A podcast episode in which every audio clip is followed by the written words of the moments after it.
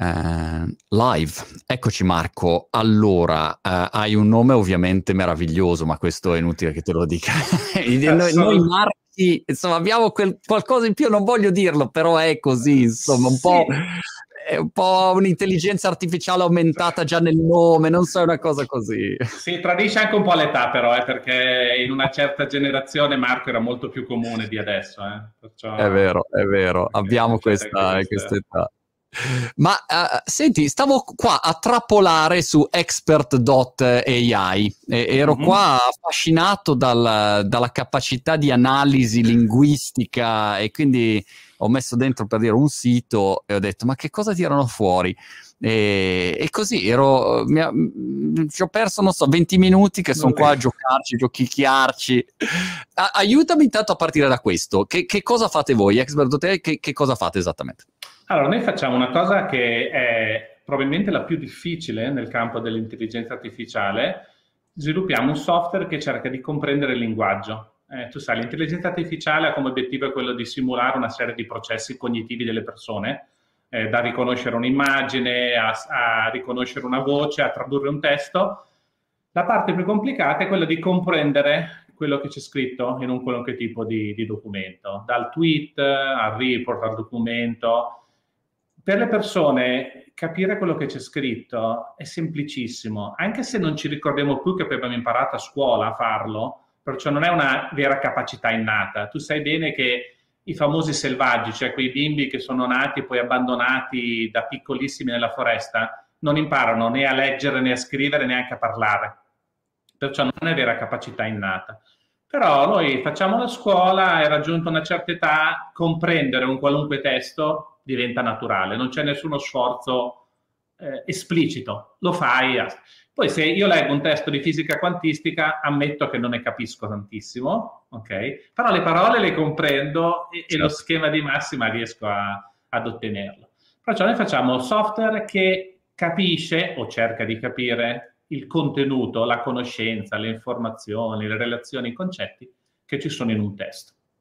Ok.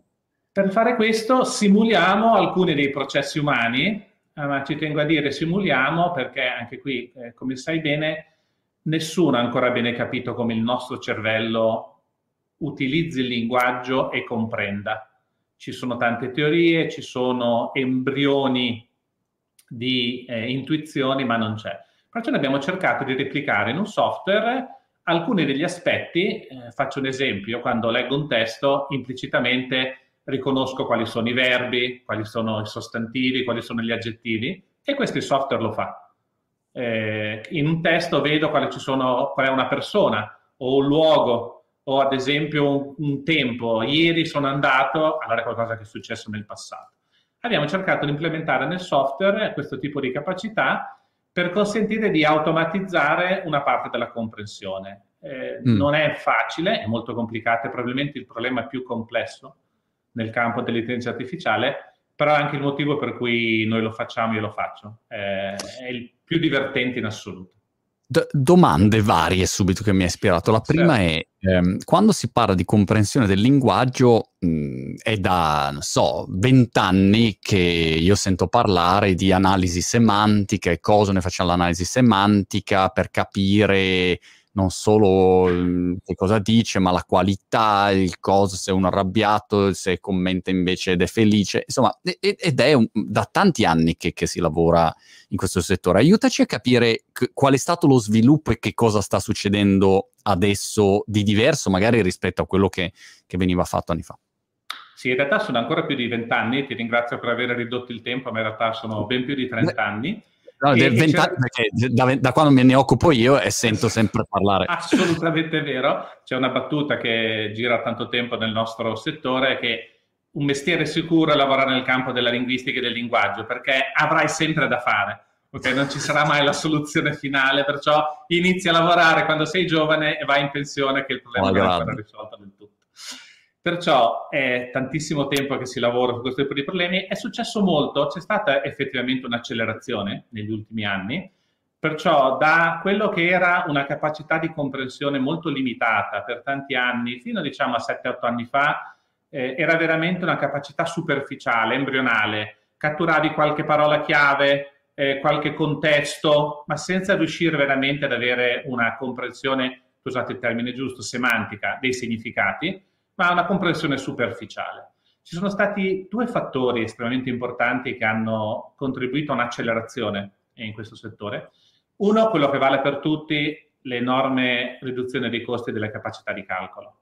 La comprensione del linguaggio è un'attività computing intensive, ma estremamente intensive, richiede grandissime capacità di calcolo, meno costa, più cose puoi fare. È come la parte di machine learning, riconoscimento delle immagini. Questo è stato un fattore che è venuto indipendente dal nostro settore. I computer costano molto meno, eh, puoi avere più capacità di calcolo.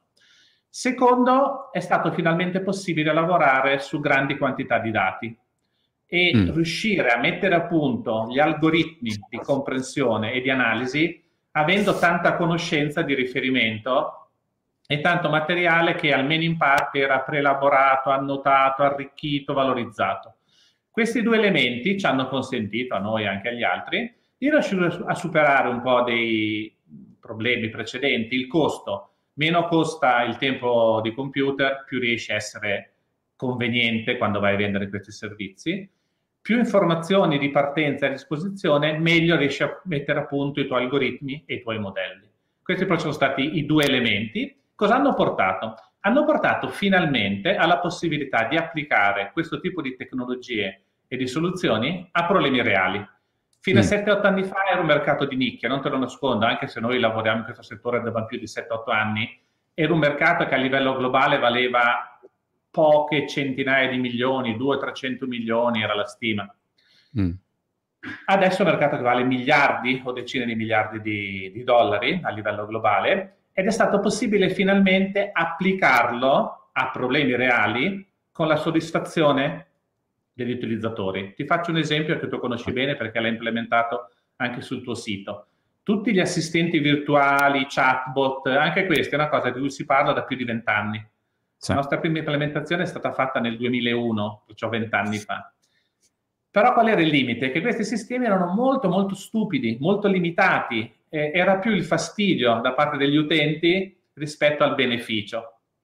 Negli ultimi anni è stato possibile implementare sistemi di assistenza, di chatbot, che non sono perfetti, ok? Non esistono sistemi perfetti nel nostro settore, ma che ti danno un valore. Le persone trovano comodo interagire, eh, fare domande, ottenere risposte in modo più efficiente, veloce e comodo rispetto ad altri sistemi. Telefono al call center, comincio a navigare sul sito e mi perdo per trovare le informazioni che mi servono. E questo è stato possibile in tanti altri settori. Ti faccio un altro esempio. Tutti noi purtroppo prima o poi ci confrontiamo con un'assicurazione, abbiamo un incidente, dobbiamo fare la denuncia del sinistro. Allora mandi il documento, gli allegati, e le foto, e il certificato medico, e la perizia e tutto il resto. Questo è un classico tipo di attività che fino a qualche anno fa era fatto in modo completamente manuale. Le persone dell'assicurazione si leggevano questo plico di documenti e dicevano dunque qual è successo? Dove? Ma devo veramente rimborsarlo? Guarda, se vado a guardare la polizza, questo danno non era coperto. Adesso, con le tecnologie linguistiche di compressione del linguaggio, è possibile automatizzare una buona parte di questo processo, perché finalmente mm. è possibile analizzare questi contenuti ed estrarre molte di queste informazioni in modo automatico.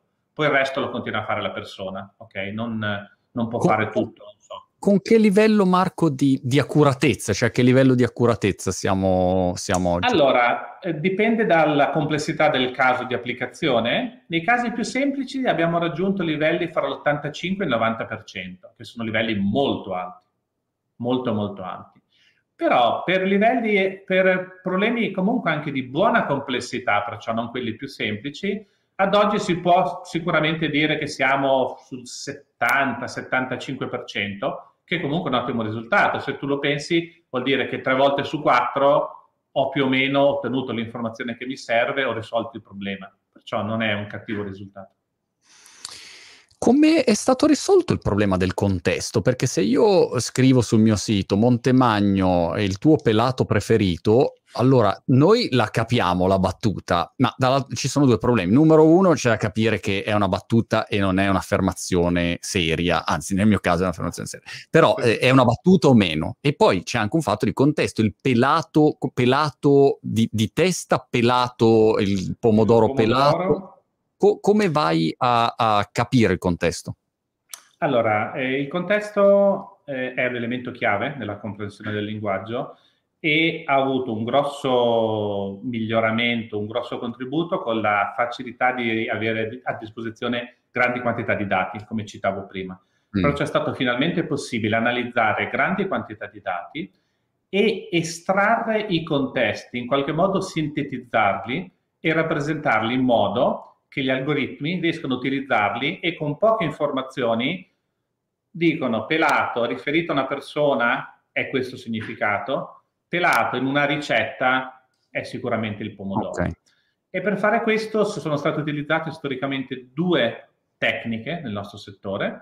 Quella che abbiamo utilizzato noi fin dall'inizio, che poi abbiamo complementato con la seconda, che è la possibilità di creare una rappresentazione esplicita della conoscenza. Cosa vuol dire? Che analizzando tutti questi documenti, il sistema ha raccolto queste informazioni di contesto e le ha memorizzate in quello che, per il termine tecnico, si chiama un knowledge graph, un grafo della conoscenza, in modo che associo l'informazione che quando pelato compare associato a una persona è il significato relativo ai capelli.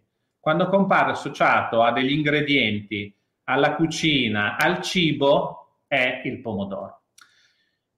Complemento a questo eh, è l'approccio basato più tradizionalmente sui modelli statistici di machine learning, le famose reti neurali di cui tutti parlano e che rappresentano un elemento molto importante, una tecnica chiave nel mondo dell'intelligenza artificiale. La differenza fondamentale qual è? Che con questo tipo di approccio la conoscenza non viene rappresentata in modo esplicito, tu praticamente cosa fai? Un modello statistico di concorrenze e non riesci ad avere la capacità di dire ma effettivamente ho capito la relazione fra persona e pelato. So solo che quando si parla di una persona, più probabilmente, perciò un fenomeno solo statistico, è quel significato. Il risultato finale può essere simile, la grossa differenza è che quando tu hai un'informazione implicita, come è nelle reti neurali, è molto più complicato manutenerla ed estenderla. Quando l'informazione è esplicita, è un po' come l'informazione che abbiamo nel nostro cervello. Noi abbiamo un sacco di informazioni che sono implicite ma che possiamo esplicitare. Sai, a volte ti viene un'idea e non sai dire da dove è nata, altre volte hai seguito un percorso ben preciso. Perciò le due tecniche eh, sono complementari e consentono di avere una buona analisi e comprensione del contesto.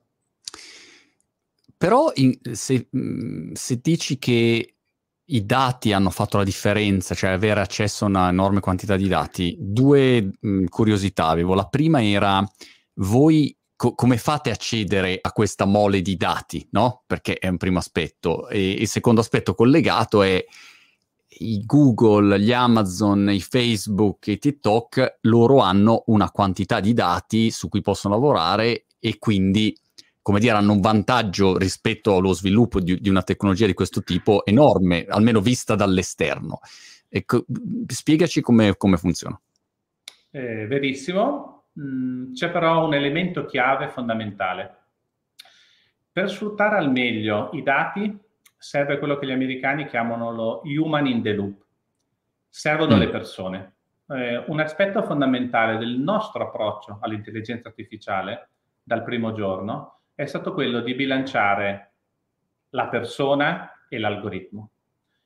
Usando le persone per quello che solo gli esseri umani sanno fare, che è veramente essere intelligenti, perché l'intelligenza artificiale non è l'intelligenza reale, è una, un simulacro, è possibile valorizzare quantità molto più piccole di dati. Noi non abbiamo accesso ai dati di Google, Amazon, tutti quelli che hai citato, noi abbiamo accesso a una piccola frazione dei dati a cui loro hanno accesso però noi abbiamo delle persone molto brave che riescono a sfruttare la, la propria intelligenza, la propria cultura e la propria esperienza per colmare questo gap.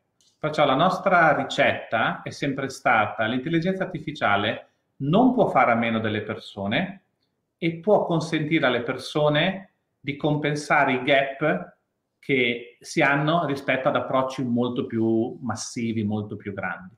Perciò noi i dati che abbiamo sono i dati che raccogliamo nei progetti che facciamo, che raccogliamo sul web, tutti quelli a cui è possibile accedere rispettando le 3.000 normative che ogni giorno si inventano sui dati eh, confidenziali e sono le persone che hanno fatto la differenza e gli strumenti che noi abbiamo messo a disposizione delle persone per colmare questo gap. Altrimenti, hai ragione, non avremmo la possibilità di competere con realtà che ogni giorno raccolgono il numero di dati che noi raccogliamo in un anno, anzi forse anche di più.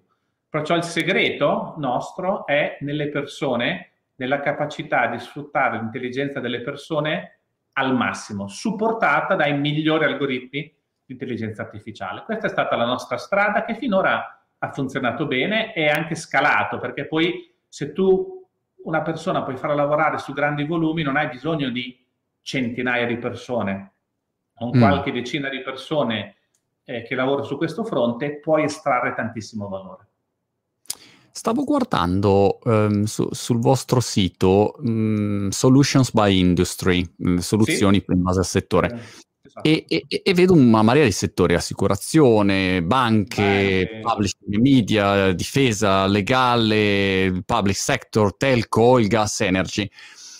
Eh, il primo esempio che mi viene in mente se guardo publishing e media, ma dimmi se, se è una cazzata, è se io um, ai tempi di Wikileaks ricevevo eh, il malloppo dei file di Assange che era una roba sterminata, piena di informazioni di random, email, cose di qualunque tipo, tu dovevi mettere, non so, 10 giornalisti a leggere tutti i documenti, guardare, eccetera. Immagino che con cose tipo quelle che fate voi, tu sei in grado di scansire, scansionare tutti questi documenti e magari classificare in base agli argomenti o in base a delle parole chiave è un'applicazione mh, che ha senso questa o, o eh, quali? Ha più, che, ha più che senso perché non, forse ti stupirà sapere che uno dei due gruppi giornalistici che ebbe accesso a Wikileaks inizialmente usò proprio la nostra tecnologia e i nostri Ver- strumenti per fare analisi. Certamente. Non lo sapevo, ma giuro, no, no, lo, lo so che non lo sapevi, lo so che non lo sapevi perché adesso lo posso dire perché sono passati un po' di anni, però quando è stato fatto non potevamo dirlo. Ah, ok. E, ok? Però è assolutamente vero, è assolutamente così. E hanno usato proprio i nostri strumenti per fare esattamente quello che tu hai detto. Eliminare innanzitutto tutto il rumore, lo sporco, come potete immaginare, c'era un sacco anche di schifezze, cose inutili. Certo. Trovato il core dell'informazione, categorizzarlo per argomenti, individuare le persone, i luoghi, gli eventi, le date, le relazioni e mettere a disposizione di giornalisti, un gruppo di una trentina di giornalisti svizzeri, tedeschi e c'era un'altra anche nazione coinvolta in questo gruppo che ha usato le nostre soluzioni, per consentire di fare il lavoro. Loro ci hanno detto di aver risparmiato almeno il 95% del tempo, secondo la loro stima, e non solo, hanno potuto poi fare analisi più approfondite su quelli che erano gli spunti più interessanti, perché hanno fatto una prima passata per eliminare il rumore, poi un secondo approfondimento su quelli che erano i temi più caldi, avendo la possibilità di fare un deep dive, cioè un approfondimento in maniera sostanzialmente automatica. Perciò questo è un esempio perfetto. I nostri primi clienti tanti anni fa sono stati proprio le, le realtà della sicurezza nazionale, eh, mm. perché loro avevano tanti dati non strutturati, raccolti in tutti i modi che possiamo facilmente immaginare, e non avevano abbastanza persone per poterli analizzare. Perché il problema di avere tanti dati e poi non avere persone per analizzarli è come non avere dati.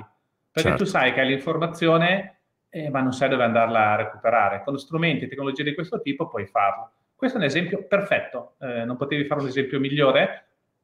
Ci sono anche esempi più normali nel mondo del publishing. Eh, Dow Jones, eh, Wall Street Journal, che è un nostro cliente, utilizza le nostre soluzioni per fare stream, flussi di informazioni personalizzate. Tu sei interessato mm. al Medio Oriente, eh, energie alternative, il sistema categorizza in automatico tutti gli articoli che vengono prodotti su queste categorie, tu ti puoi iscrivere a quei contenuti oppure semplicemente eh, il Wall Street Journal si accorge che tu scegli principalmente quei contenuti e te li pusha in modo automatico. e questa valorizzazione, questi metadati li ha messi la nostra tecnologia, non li hanno messi i giornalisti. E come puoi immaginare, puoi farlo con una profondità e una larghezza che a mano sarebbe assolutamente eh, impossibile. Impossibile. E il problema del multilingua come viene risolto oggi? Ah, questo è un altro tema storico. Eh, ci sono due teorie storiche. Non ti preoccupare delle multilingue, c'è un elemento comune in tutte le lingue, fai dei modelli statistici uguali per tutti. Non no. funziona in questo modo, non funziona. di cercare di dividere il problema in due. C'è effettivamente una parte sottostante abbastanza comune a tutte le lingue. Faccio sempre l'esempio. Se io parlo del tavolo, è un concetto che è presente in tutte le lingue, in tutte le culture. Ha semplicemente nomi diversi. Okay? In inglese è table, in tedesco è tisch, okay? in francese è tableau, in italiano è tavolo. Perciò c'è una parte semantica comune a tutte le lingue che puoi catturare e strutturare in modo che utilizzerai per comprendere l'italiano, il giapponese o l'olandese. E poi c'è invece una parte specifica della lingua che riguarda la grammatica, la morfologia, la sintassi, che devi modellare lingua per lingua. Perciò alla mm. fine eh, la soluzione migliore è questa, una parte semantica e concettuale comune a tutte le lingue e una parte invece specifica lingua per lingua. In questo modo riesci a ridurre l'investimento necessario per gestire un'altra lingua, ma non lo puoi eliminare. Cioè, una volta che tu hai implementato una lingua, devi comunque fare eh, del lavoro per avere un'altra lingua. Non, non, c'è una soluzione, non c'è un esperanto eh, o qualcosa del genere. Purtroppo non siamo ancora a questo punto e la lingua ingle- analisi della lingua inglese. Marco, se faccio domande del cazzo, dimmelo. Cioè, no, no, no, benissimo, no, assolutamente. Io...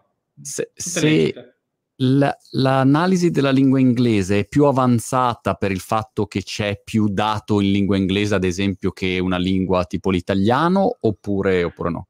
No, è più avanzato perché ci sono molti più soldi sulla lingua inglese. Ah. Questo è il vero motivo. il fatto di fila. Sì, assolutamente, non c'è nessun altro motivo No. Eh, probabilmente il 70% del mercato delle tecnologie linguistiche di conversione del linguaggio riguardano la lingua inglese. Perciò ah. questo è l'unico motivo. Va anche detto che la lingua inglese per molti aspetti è una delle più semplici. Okay? ok? È una delle più semplici, perciò il combinato disposto delle due cose porta a, questo, a questa situazione che tu hai descritto. Ah, tu hai fatto giurisprudenza? No, no, no, no, io ho fatto... Il combinato disposto mi suonava familiare. No, viene dai miei vecchi studi di ragioneria dove studiavo anche diritto, ok?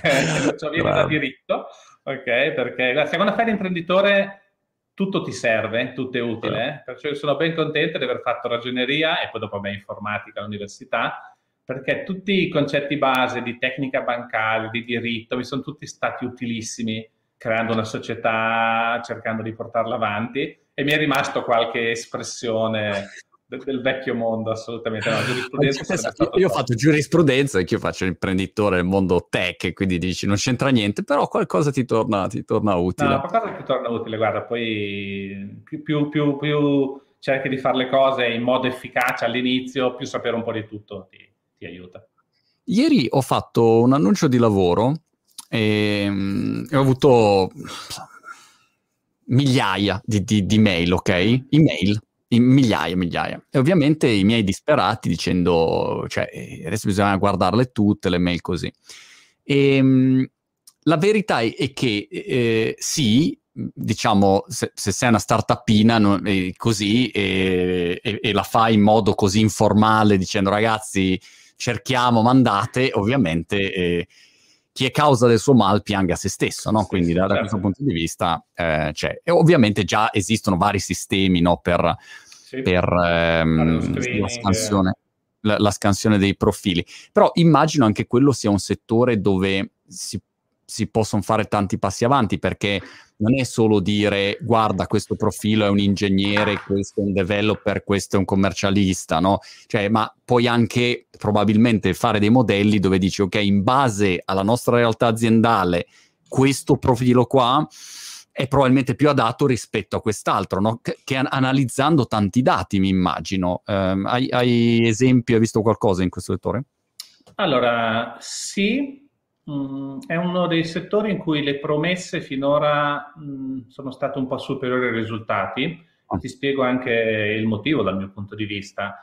Eh, ci sono sistemi che utilizzano anche la capacità di comprensione del linguaggio applicati allo screening e all'analisi dei, eh, dei curriculum e del, del, dei contenuti simili. Eh, c'è però un problema fondamentale. Molto spesso il tipo di contenuto, la conoscenza che c'è nel curriculum eh, non è sufficiente a consentire al sistema di estrarre quella quantità e qualità di conoscenza che ti servirebbe per ottenere dei buoni risultati.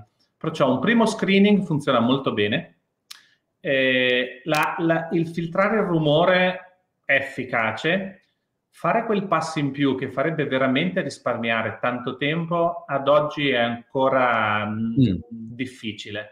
Perché tu sai, a parte che nei curriculum ti insegnano eh, a scrivere alcune cose in modo più o meno standard, perché certo. sono gli elementi base.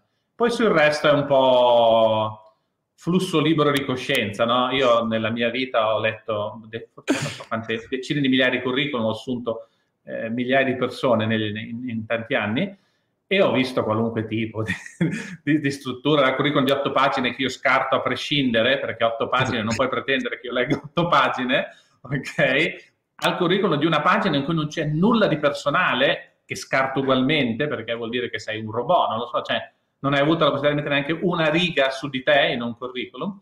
Ecco, eh, questa parte eh, tipicamente no, non riesci a inquadrarla, anche a addestrare il sistema, fare un tuning, è molto faticoso, perciò la parte più qualitativa, quella che effettivamente farebbe risparmiare mm. tanto tempo ad HR le persone, è ancora un po' oltre lo stato dell'arte.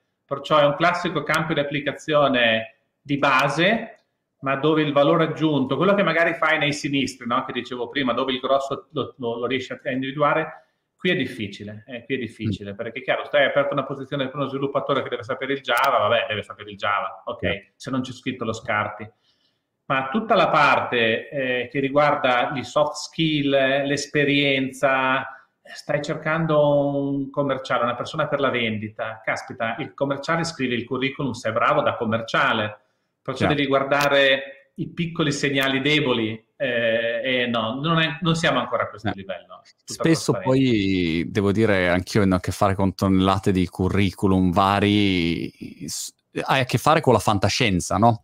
Quindi mo- molti curriculum sono opere di fantascienza, fantascienza. dove sono tutti Tom Cruise e, e Angelina Jolie, no? E poi sì. dici, però esattamente non sei proprio così, no? Quindi, e allora c'è questo problema spesso da, da, di discernere la realtà dalla fantasia. Sì. Mm. Esatto, esatto. Poi se tu, ad esempio, so, lavoriamo molto con gli Stati Uniti, abbiamo un team negli Stati Uniti, negli Stati Uniti ti insegnano proprio a scrivere i curriculum anche sulla parte, diciamo, soft in un certo modo e molto spesso non hai accesso alla persona, devi fare il certo. colloquio perché l'ha scritto in maniera standard, bene, in modo professionale, però ti nasconde la vera sostanza, la vera solidità. Eh, in Italia siamo ancora un po' più artigianali per questo eh, e riesci a vedere più cose nel curriculum, eh, è più interessante, è più divertente leggere curriculum italiani che curriculum americano. Sì, assolutamente. Un ragazzo ieri ha, scritto ciao, mi chiamo X e, e quindi? Questo era... e quindi lo so, e quindi la vita è bella, lo so. Fantastico, fantastico. Andrea Giacchetto su Facebook eh, dice quali sono i requisiti tecnici per gli sviluppatori che vogliono lavorare in ex- expert.ai? Sì, Avete mh, mm, dei, dei, dei, linguaggi particolari che utilizzate, dei profili particolari? Sì, allora noi lavoriamo principalmente con due linguaggi per la parte proprio di algoritmi di, di base in C++ e per tutto il resto in Java eh, però mi fa piacere questa domanda perché a noi interessa più che altro persone che abbiano voglia di lavorare su problemi interessanti e complessi, intelligenti e, e molto motivati a imparare eh, come lavorare su tecnologia a stato dell'arte. Se anche mm. non sei bravissimo in Java, ci interessa più quasi il resto che la pura capacità. Quando lavori sugli algoritmi di base, L'implementazione è importante, chiaramente, è sempre importante, però è ancora più importante la capacità di riuscire ad avere una visione d'insieme. Come dicevo prima, la compressione del linguaggio è il problema più complesso dell'intelligenza artificiale. Perciò ci servono persone che si, si appassionino eh, un po' a questo. Poi è vero che nella nostra piattaforma ci sono anche le parti più tradizionali, c'è la user interface che devi fare, qualcuno deve fare ed è normale, è uguale a quella che avresti per qualunque altro sistema. Però per lavorare proprio sulla tecnologia di base, C++, Java e interesse, motivazione, passione per lavorare su problemi complessi. E hai una soglia minima se uno ti manda un profilo e vuole lavorare da voi come developer, hai una soglia minima dove dici ok, devi essere laureato in questo, devi avere, hai, hai delle linee guida per le persone no. in ascolto? No, preferiamo se vediamo che ci può essere qualche elemento interessante, facciamo il colloquio e lo, lo, lo valutiamo dopo. No, eh, abbiamo imparato che in un settore come il nostro, che è un settore abbastanza particolare, è un errore eh, mettere delle soglie minime, poi magari fai un colloquio di 10 minuti e lo scarti, eh, cioè questo non, non ci piove, eh, però è un errore perché ti potresti perdere dei talenti eh, che hanno aspetti che non riesci a catturare immediatamente. Noi cerchiamo persone con molta curiosità, eh, una passione per eh, anche lo scrivere o il leggere. Ad esempio, per uno sviluppatore che legge molto è più importante di uno sviluppatore che ha 10 anni di esperienza in più a sviluppare codice Java perché se leggi molto eh, hai una visione della conoscenza, dell'informazione, del linguaggio molto più ricca di un programmatore bravissimo che ha fatto per dieci anni software bancario. Wow, interessante questo. Hai detto la parola magica talenti. Se io sono Zach, se sono Marchetto, arrivo e dico, uh, ok, eh, eccolo qua il mio package azioni di Facebook, dobloni d'oro, oh. eccetera, eccetera. E, e quindi, eh, la, come dire, è molto difficile competere così. Come fai tu a competere? Cosa metti sul piatto per cercare di avere persone comunque in gamba che poi non, non vadano in tutte le big tech? Allora, questo è un tasto dolente purtroppo, ehm, che sta diventando sempre più dolente. Allora, noi abbiamo cercato di lavorare sostanzialmente su tre elementi. Uno, sulla possibilità per chi è in Italia abbastanza unica di lavorare in un'azienda che effettivamente nel suo settore è lo stato dell'arte. Okay? Nel nostro settore noi siamo i numeri uno al mondo nella capacità di comprensione del linguaggio. Poi abbiamo mille altri difetti e limiti, eh? non siamo un'azienda perfetta assolutamente. Però se tu vuoi lavorare su una tecnologia allo stato dell'arte, un prodotto allo stato dell'arte, in Italia non ci sono molte altre alternative. Questo è un fattore secondo noi molto importante. Un secondo fattore importante è quello di poter lavorare in team eh, di persone molto capaci, molto esperte, cioè perciò la possibilità di fare un percorso di crescita professionale eh, molto veloce, eh, molto interessante, di confrontarsi con talenti. Noi sappiamo che il talento ama lavorare con, con l'altro talento, cioè c'è una ricerca mutua. Le persone molto brave si stancano rapidamente a lavorare con le persone non così brave, lo sappiamo benissimo, perciò noi offriamo un ambiente che è sfidante ma pieno di talento, è, pieno di, di voglia di, di migliorare e di crescere. Il terzo punto, chiaramente anche noi abbiamo cercato di mettere a punto dei pacchetti dal punto di vista economico con una significativa parte variabile. Chi lavora bene può guadagnare molto bene, magari cercando di bilanciare un po' più la parte fissa, che è quella eh, su cui bisogna cercare di trovare un giusto equilibrio e c'è la possibilità all'interno di Expert AI di entrare a far parte del piano di stock e grant, cioè di poter avere anche da noi le, le azioni eh, della società.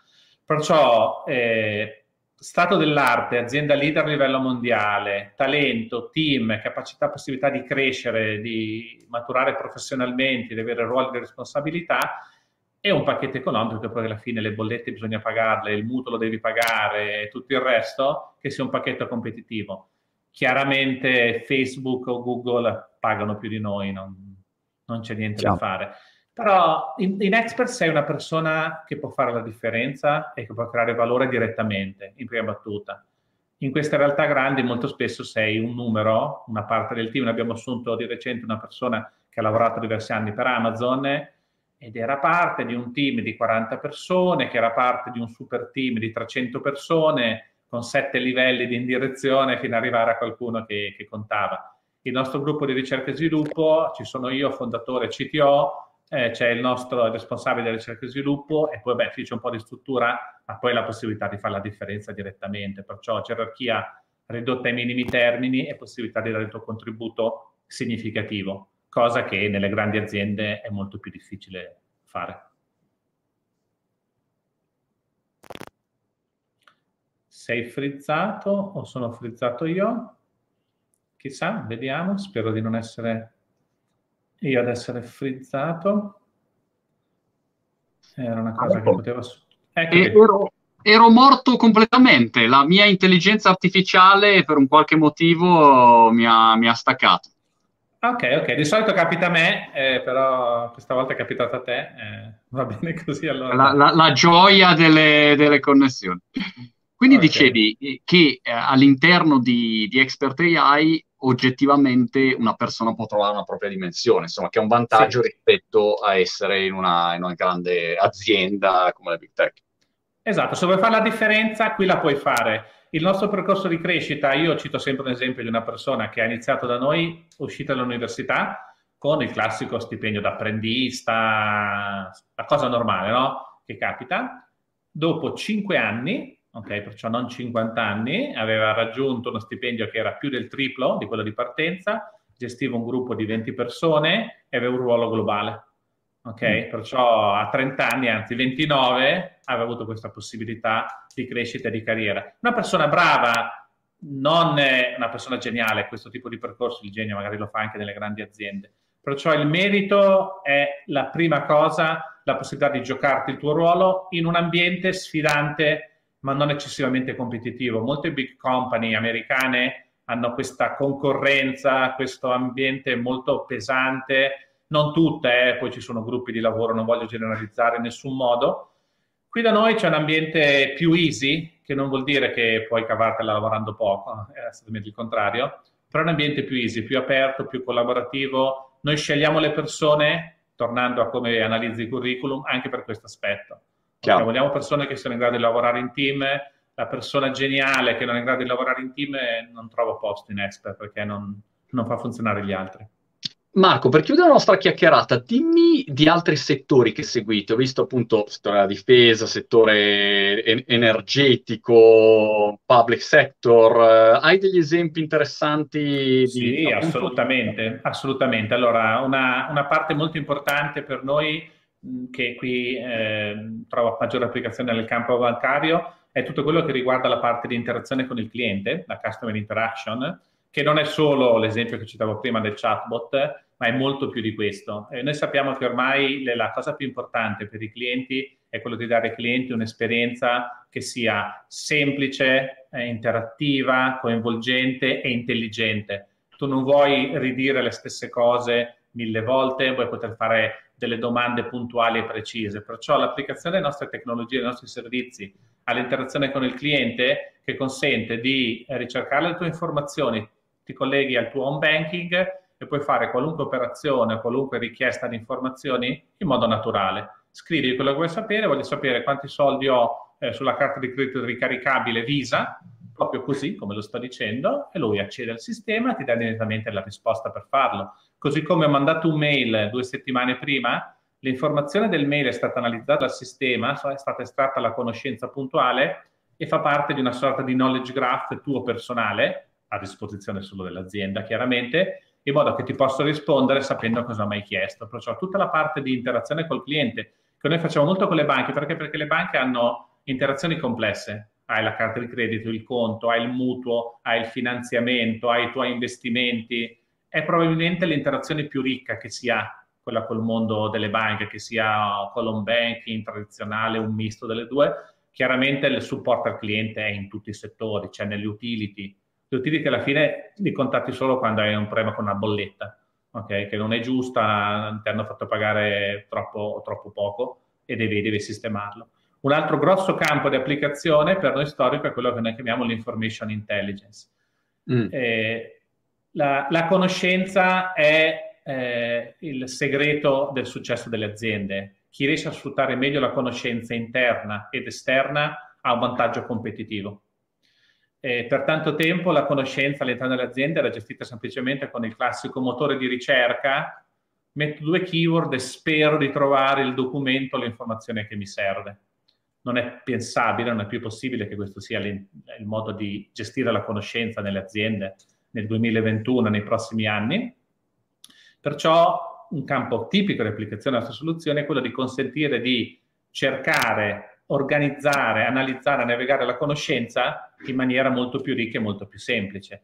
in maniera multidimensionale, in maniera puntuale, cerco per periodi temporali, cerco le relazioni fra le persone in un'azienda, eh, sto cercando tutti gli articoli che parlano eh, della mia azienda in modo negativo, per l'esempio di prima. Perciò la possibilità di gestire la conoscenza a 360 gradi, conoscenza generata internamente e conoscenza raccolta esternamente. Tu sai che molto spesso adesso c'è più conoscenza all'esterno dell'azienda che all'interno, certo. eh, perché tutti ne parlano, si discute, si, si lavora. Stavo pensando, Marco, che con eh, la capacità che avete, l'esperienza che avete voi, di fatto poi potete spin-offare vari prodotti in tanti settori diversi, perché appunto que- questo che hai detto è, è, può essere sì un servizio fatto ad hoc per un'azienda o un prodotto ad abbonamento, io mi abbono e ho quel servizio lì di monitoraggio del sentiment, di quello che è, o, o altri settori, oppure sto pensando a tutto il mondo delle, delle trascrizioni, captioning, traduzioni, anche lì ovviamente voi avete Co- come affrontate con la possibilità di poter entrare in tantissimi settori? Allora, eh, abbiamo effettivamente fatto nella nostra storia uno spin-off, eh? L'applicazione delle nostre tecnologie per eh, la pubblicità online eh, è stato proprio, abbiamo creato uno spin-off, un'azienda eh, che si chiamava Admantix, che aveva come missione quella di applicare le tecnologie di comprensione al matching delle pubblicità. Tu sai che solitamente le pubblicità contestuali che ti vengono mostrate dipendono dai percorsi di navigazione che hai fatto, no? Ci sono i cookie che ti tracciano a seconda di dove sei, il profilo che è stato creato su di te, tutta una serie di elementi sì. di questo tipo. E con la nostra tecnologia era possibile completare, è possibile complementare questo con una comprensione di quello che effettivamente tu hai letto, perché viene analizzata l'informazione che tu hai letto nelle varie pagine ed è possibile contestualizzare e arricchire in maniera ancora più precisa e profonda il profilo della persona con cui associare. Abbiamo fatto uno spin-off, l'abbiamo fatta crescere e a un certo punto l'abbiamo venduta perché era diventata sufficientemente significativa da essere venduta a un gruppo molto più grande. È stata una storia di successo. Sarebbe possibile farla ancora? Assolutamente sì. Eh, è un'attività però che per una dimensione come la nostra è molto impegnativa. Abbiamo deciso per ora di cercare di focalizzarci sulla nostra piattaforma di comprensione del linguaggio e di farla scalare più rapidamente possibile e abilitare altre aziende che sono nostri partner o nostri OEM a aiutarle ad implementare queste altre soluzioni che potrebbero essere delle sorte di spin-off per noi perciò cerchiamo di aiutare le aziende nel mondo della navigazione della conoscenza per dire se voi integrate la nostra tecnologia di comprensione potete migliorare le feature, le capacità e le, le caratteristiche dei vostri software. Perciò la nostra strategia attuale è questa, potenziamo al massimo la piattaforma e la tecnologia e la forniamo ai nostri partner, ai nostri clienti per poter implementare queste soluzioni puntuali e specifiche. Più, diciamo, dietro, dietro, le quinte e così poter andare su tanti settori diversi. Esattamente, vogliamo essere una tecnologia abilitante più che un prodotto finale. Ottimo, Marco, è stato molto molto interessante, complimenti davvero per, per quello che fate e mh, mm, ci, teniamo, ci, teniamo, in contatto, vado di nuovo a giocare un po' sul vostro sito dove appunto si può, mm, c'è una parte quantomeno di accesso così free dove uno può testare. Sì, sì, si può provare liberamente le nostre capacità di comprensione. Super, grazie ancora grazie Marco. Grazie mille per l'ospitalità, è stato un piacere, grazie. Alla prossima, ciao ciao. ciao. Grazie, ciao ciao.